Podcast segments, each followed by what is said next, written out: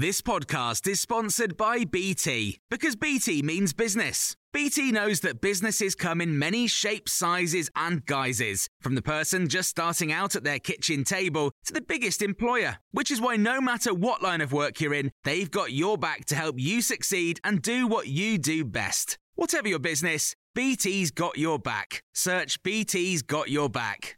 This is the Times morning briefing on Thursday, the 1st of October. Boris Johnson's warned that there could be further lockdown restrictions if people don't make sacrifices for the safety of others.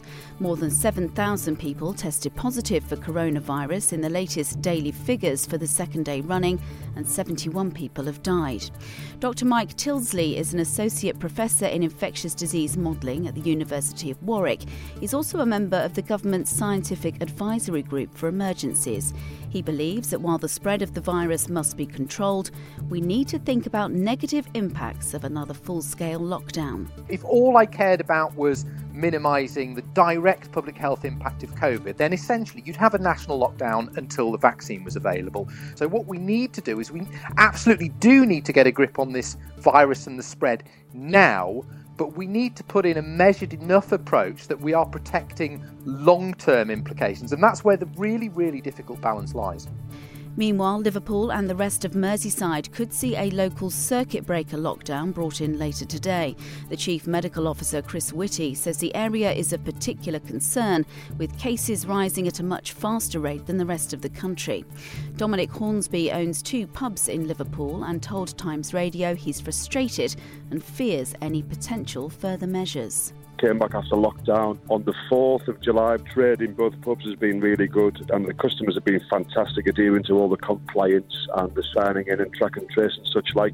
But now you get the curfew, which started last week, and of course it started in, in Merseyside earlier than the national curfew, and it just feels like another kick in the teeth, really. Concerns are being raised that the rise in coronavirus infections are putting people off attending routine but vital hospital appointments. GP Dr. Ellie Cannon has told Times Radio she's noticing a real difference. People are even afraid to come to the GP surgery. Just to give you an idea, we've been running flu vaccination clinics every Saturday morning and they're incredibly popular, but they're also outside certainly people are afraid to go into the NHS. People think places are closed. Elsewhere, and the Work and Pensions Secretary has admitted the government's predicting up to 4 million people could be unemployed. This comes as from today the government's contribution to furloughed workers' wages falls. It's also the deadline for some firms to issue redundancy notices before the entire scheme ends on the 31st of October. Migrants seeking asylum in Britain could be processed on disused ferries moored off the coast. The Times has learnt that the UK is also considering sending migrants to centres in Papua New Guinea, Moldova, or Morocco. It's part of plans to deter migrants making dangerous crossings in small boats across the Channel. And a ban on plastic straws, stirrers, and cotton buds comes into force today as part of efforts to tackle plastic pollution. Exemptions are in place to protect disabled people and those with medical conditions who require plastic straws. You can hear more on these stories throughout the day on Times Radio.